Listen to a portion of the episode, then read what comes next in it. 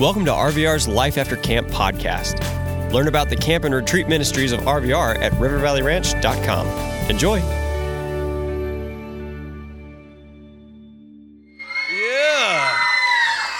Good time, good time. Um, that's great. I'm happy you had a good time. Um, how was dinner tonight? Pretty good? Baked chicken, you know what I mean? How was breakfast? When you hear the term grace, what do you think of when you hear the term grace? Go ahead. We, we can, I can hear from you. No, no, just tell me from there.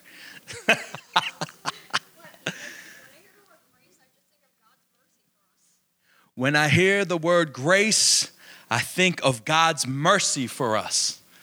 Praise God. How about you?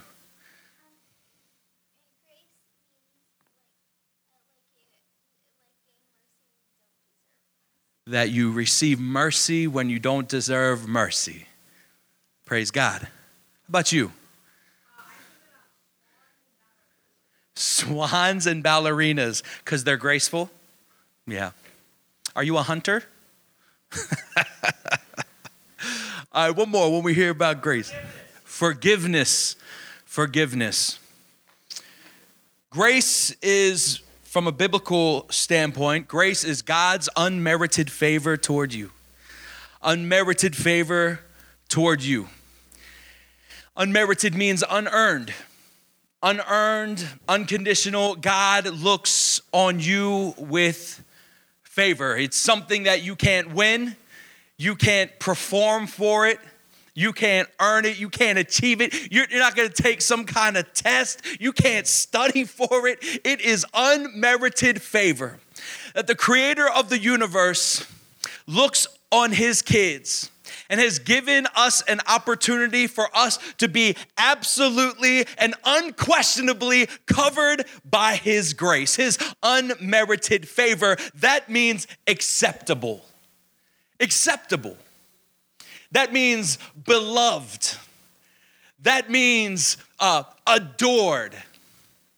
That means you have a value when it comes to God and the way that He sees you that is, that is more precious than the finest jewels. It is more precious than whatever. It is priceless. You can't even fathom the riches that you surpass when it comes to God seeing you in light of his son and what he's done for you, that you may stand approved in the presence of your creator. And he says, favored.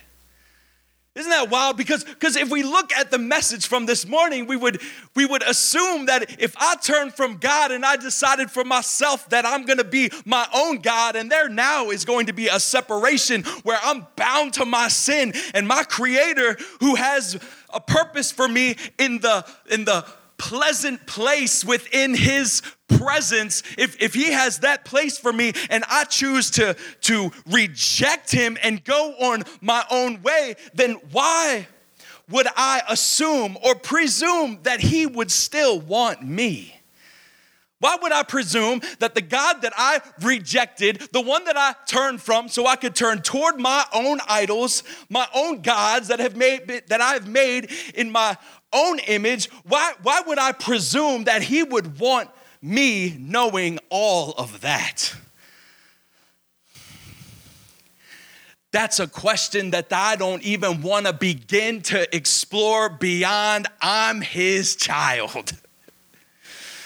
And when I see my own kids, I can't imagine what they could ever do to make me want to give up on them. And when I think of grace and unmerited favor, you know something that comes to mind? It's kind of something that came to me today that, that I explained before years ago, but I am I am so in love with my wife. She is the most beautiful woman I, could ever dream of being married to. She has a fighting spirit. She is beautiful. She's got a laugh. She won me with her laugh. Man, when my wife and I started hanging out, she, she could make me like belly laugh, like die laughing. She is hilarious. And then when she starts, when she gets on a roll, she's got that dental drill laugh. You know what I'm talking about? It's that like high pitched, like, that like wheeze. She can't catch her breath, so she's cracking up, trying to get, and then she has this, and I call it the dental drill. It's so cute. And she won't stop. Like, there's that dental drill. And she's like, shut up, stop. I gotta catch my breath. My wife has always been, will always be beautiful to me. I'm just absolutely enamored um, by the gift that she is to me. And I love her very much. And this marriage, we're going on 12 years, and it's just like, yo, we just started. Like, we, we blinked. For all of you young people, just, it's, it's only because of God that we have that. We've been through a lot. There are times, although my wife is just so go- surpassingly gorgeous in my in my eyes. There are times where she doesn't feel so beautiful. Like first thing in the morning. Like first thing in the morning. you know, we wake up, wake up, turn over, and she, you know, morning breath, pajamas, very comfortable, just, just very comfortable. Hair all furrowed and frizzed out. You know what I'm saying? Like, like that, that morning stuff. You girl, my daughter's the same way. She wakes up, her hair looks like a bird's nest. It is bird's nest hair. You know, might be, might be like some like drool, you know, like the dried up drool stain on the cheek. You know what I'm saying? When you like fell asleep, and it's like the drool came out into and, and look, look, I'm not saying I'm any better. Like, if, if that's her, I can't imagine what it is like looking at me in the morning. I just don't have the hair, like the bird's nest, right? But when I roll over, I see her, there's only one thing that comes to my mind. Good morning, beautiful. Good morning, beautiful. You're my bride. I could not imagine being able to wake up next to a more beautiful person.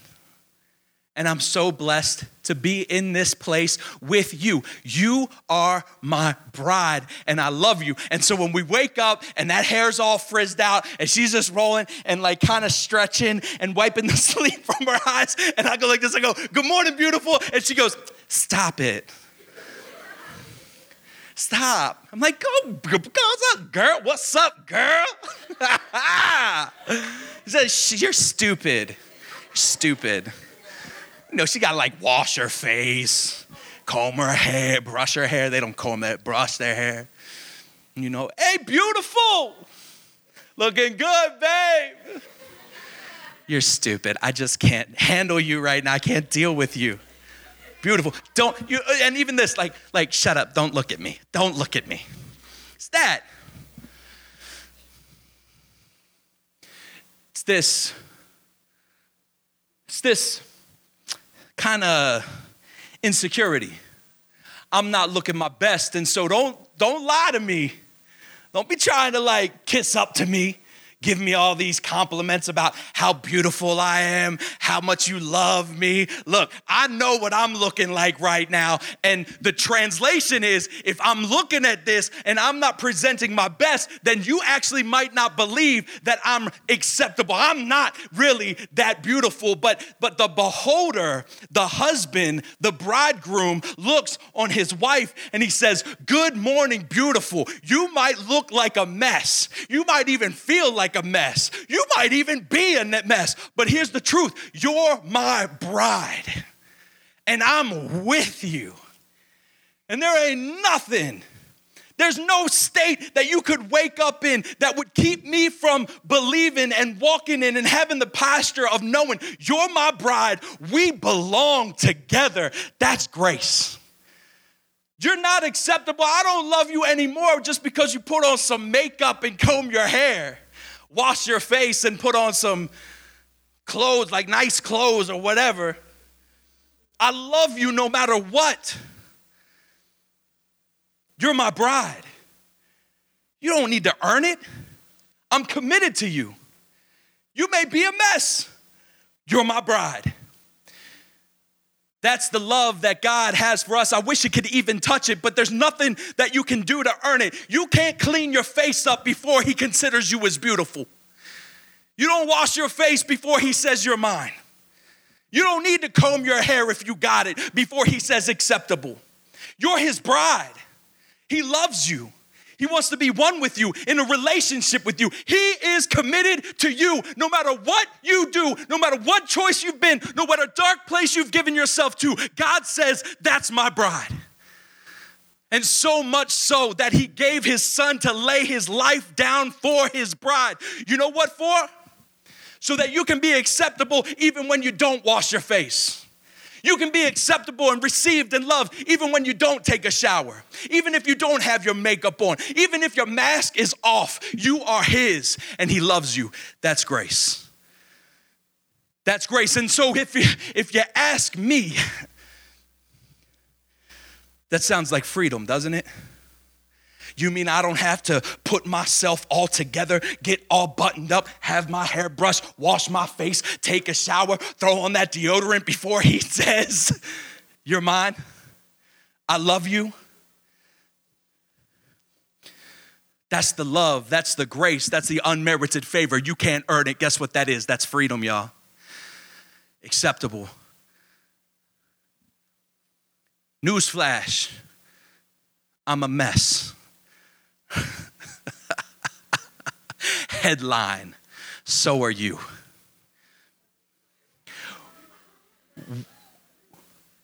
I'm a mess.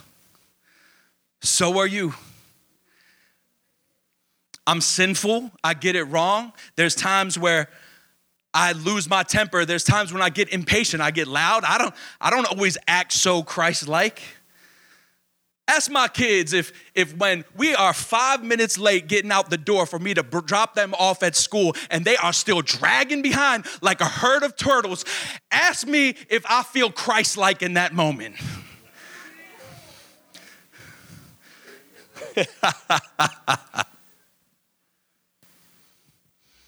I'm a mess. So are you. And I get it wrong, and so do you. And I've lied before and I've and I've thought in my heart and in my mind like I've I've looked on people who were created in the in the image of God with disdain and judgment and condemnation. I've fallen into the trap of gossip and spreading rumors. I've I've pointed fingers and counted myself as better than someone else. I've coveted, I've been jealous. I've fallen short. I have fallen short of the righteousness of God. I've fallen short every day somehow, whether it's in my subconscious, whether it's of omission, which means like not doing the right thing when I know I should, or commission when I do the wrong thing when I know that I shouldn't, or if it's something that it's just, I don't even know that I'm wrong, I've fallen short. There's only one God, and I'm not Him. And there are plenty times in my life where I'm making decisions on my own behalf with no consideration of God and glorifying Him. And in that, I've become my own God, leading my own life for my own glory because of my own pride and my own selfishness. That's a mess. And I've been enslaved to that. I haven't always been a Jesus follower. In my early 20s, I came to Jesus. And before I knew Jesus, I was a slave to just being sick and devoid of hope. I was hopeless. I was completely entrenched in darkness. And I was using things that I had access to that I thought were the right things to just numb the pain of not having purpose, or feeling like I had a value or place and I was dealing with some deep, deep places of hurt, and I would be in what would be described as a rock bottom, and that just at right time, Jesus came into my life and brought healing and restoration and showed me my purpose, and most of all, showed me that I was His and I was loved, and He died for me and He set me free. And since then, I've been walking in this purpose and in this journey of restoration where I've been a proponent of Christ's love and His hope and his healing, not just for young people, but for all kinds of people in all kinds of spaces. And he's using my story for his glory. And he's using my mess as a message. And he's using the test in my life as a testimony. That as people hear me and they experience me and experience the image of God, the spirit of the living God working through me, that they would come into the truth that you're a mess, and despite the mess, God's building a message for His glory. Why? Because of what He has done, not because of what you can do. It's freedom. It is for freedom that Christ set us free. It is for freedom that Christ set us free. And so no longer do we have to be slaves to this yoke of sin and death. He closed the gap. How? Well, God in John 3:16, a very familiar passage for many of us, so basic but yet so deep know so many of us can just rattle off John 3:16 for God so loved the world that he gave his one and only son that whoever would believe in him will not perish but inherit eternal life. We can rattle that off. But if we look at the depths of God's love and what the implications of that word is that God so loved. This isn't a love like we talk about love. This isn't a selfish love. This isn't an emotion. This isn't a conceited love this is a love that is expressed on behalf of a people that don't know how to love themselves. And so God so loved. That word so is so amazing to me. How amazing? So. So means immeasurable, it can't be counted. When you go to the zip line, first of all, how far was that walk? So far. So far. How far? So. So far that roller coaster, the Griffon, six or King, where Busch Gardens? The Griffon. You got to be a psychopath to go on the Griffon. How high is that? So fun. It's so fun. How fun? So. You can't measure it. How tall? So tall. So tall. It, you can't measure it. It emphasizes the verb, the word so. It can't be measured. How deep is the ocean? So deep. How high is the sky? So high. How much fun is paintball? So fun. How dangerous is bubble ball? So dangerous.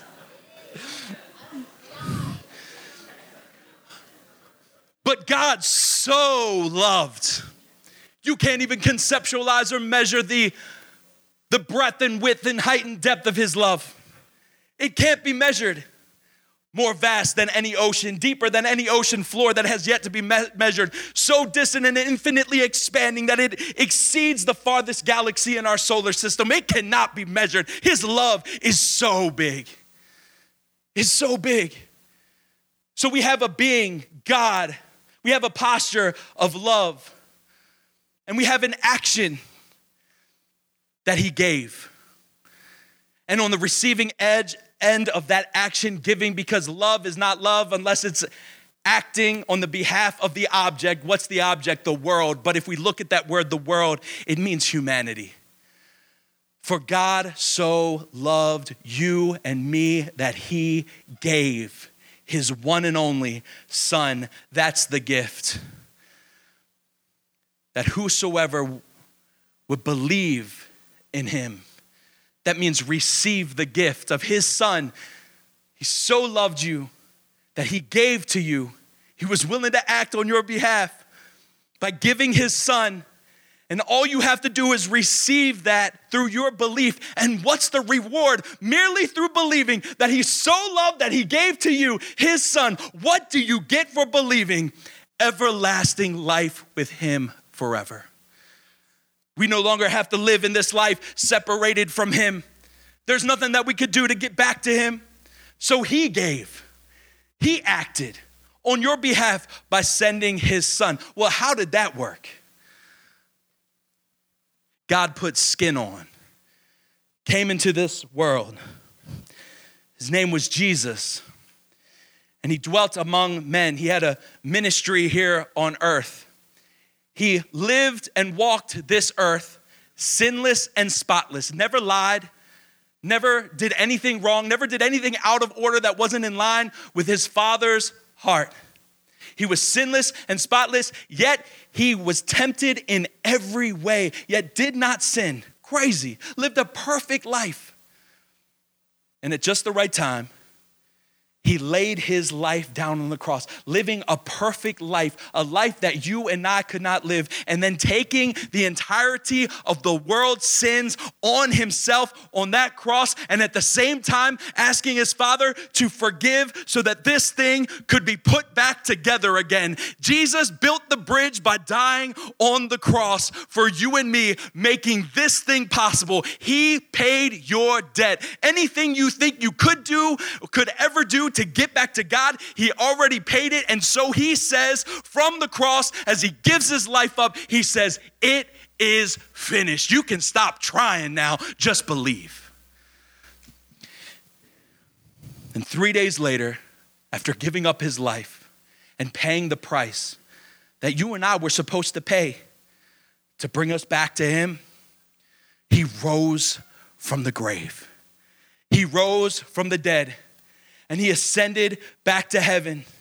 And he poured out his spirit on his church. That not only do we have to look at the external, some kind of outside in presence of God, but now we get to experience the Lord by the power and presence of his Holy Spirit from the inside out. And we can live free lives, not only acceptable to him, but filled with him. That's freedom. And it doesn't matter how old you are doesn't matter where you've been, doesn't matter what you've been through, where you currently are. God says, That's my free gift to you. You can't earn it. I want to be with you forever. I bought you with a price and I want you mine and I want to fill you. And, and you know what the word says.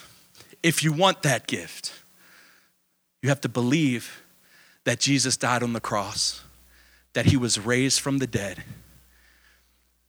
and that he paid for your sins and you follow him as Lord of your life. That means whatever idol you've been chasing, wherever you feel like you've been enslaved, it's like now you're turning from that God and you're saying, I'm following the true God.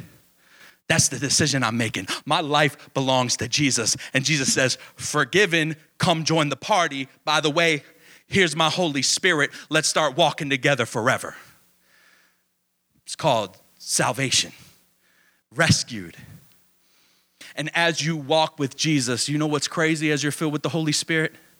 As you walk with Him and you're in community and you give yourself to His word and prayer and going to church and being with these beautiful people that God's put around you for a purpose, you start to be encouraged in the Spirit. And guess what? Your life starts to reflect the hope of Christ more and more and more as you grow more into His likeness. That's freedom. And guess what starts to happen? You start setting other captives free. That's called fruit. People start coming into contact with you and they start getting set free because they see what true freedom actually looks like. Yeah, I'm a mess, still working on it, but I'm with my creator. I've been saved by Jesus. I'm walking with him. He lives in me. And this is a life worth living. Freedom.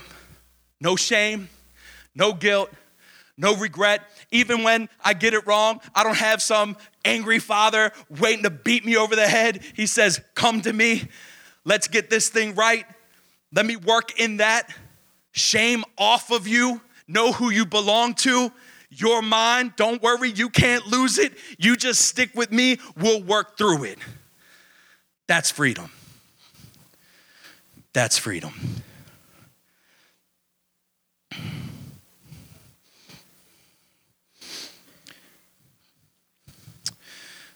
Little boy who reminds me of my son. I could tell this story with my son in mind. My son's 10 years old. He, went outside. His father had a workshop connected to the house. He went outside and he gathered some raw materials. And he had this image.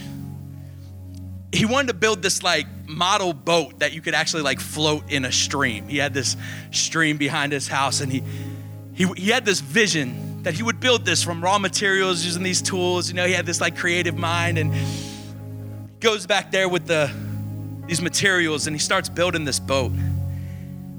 It's this little thing, you know, probably about yay big. He wants to put a sail on it. He starts putting that together.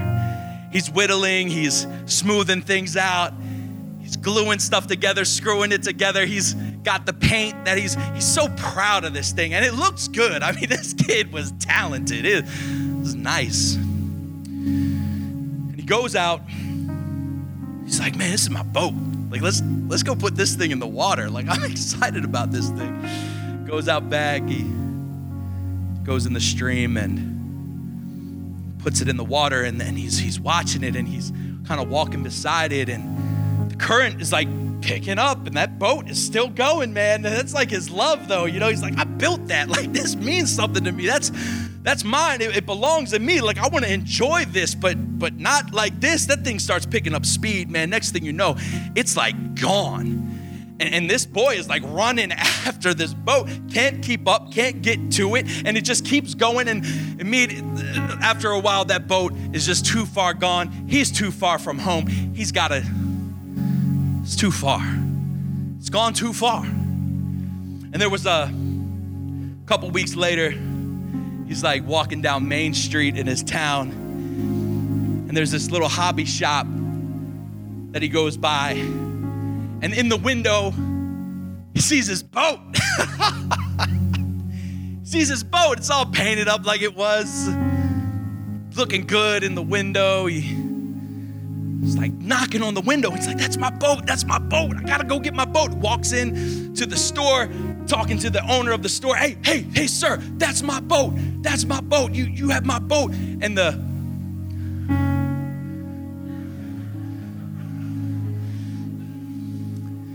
And the store owner goes, Hey, sorry, son. In order for you to get that boat, you're gonna have to pay for that boat. That's a nice boat. I need some money for that boat.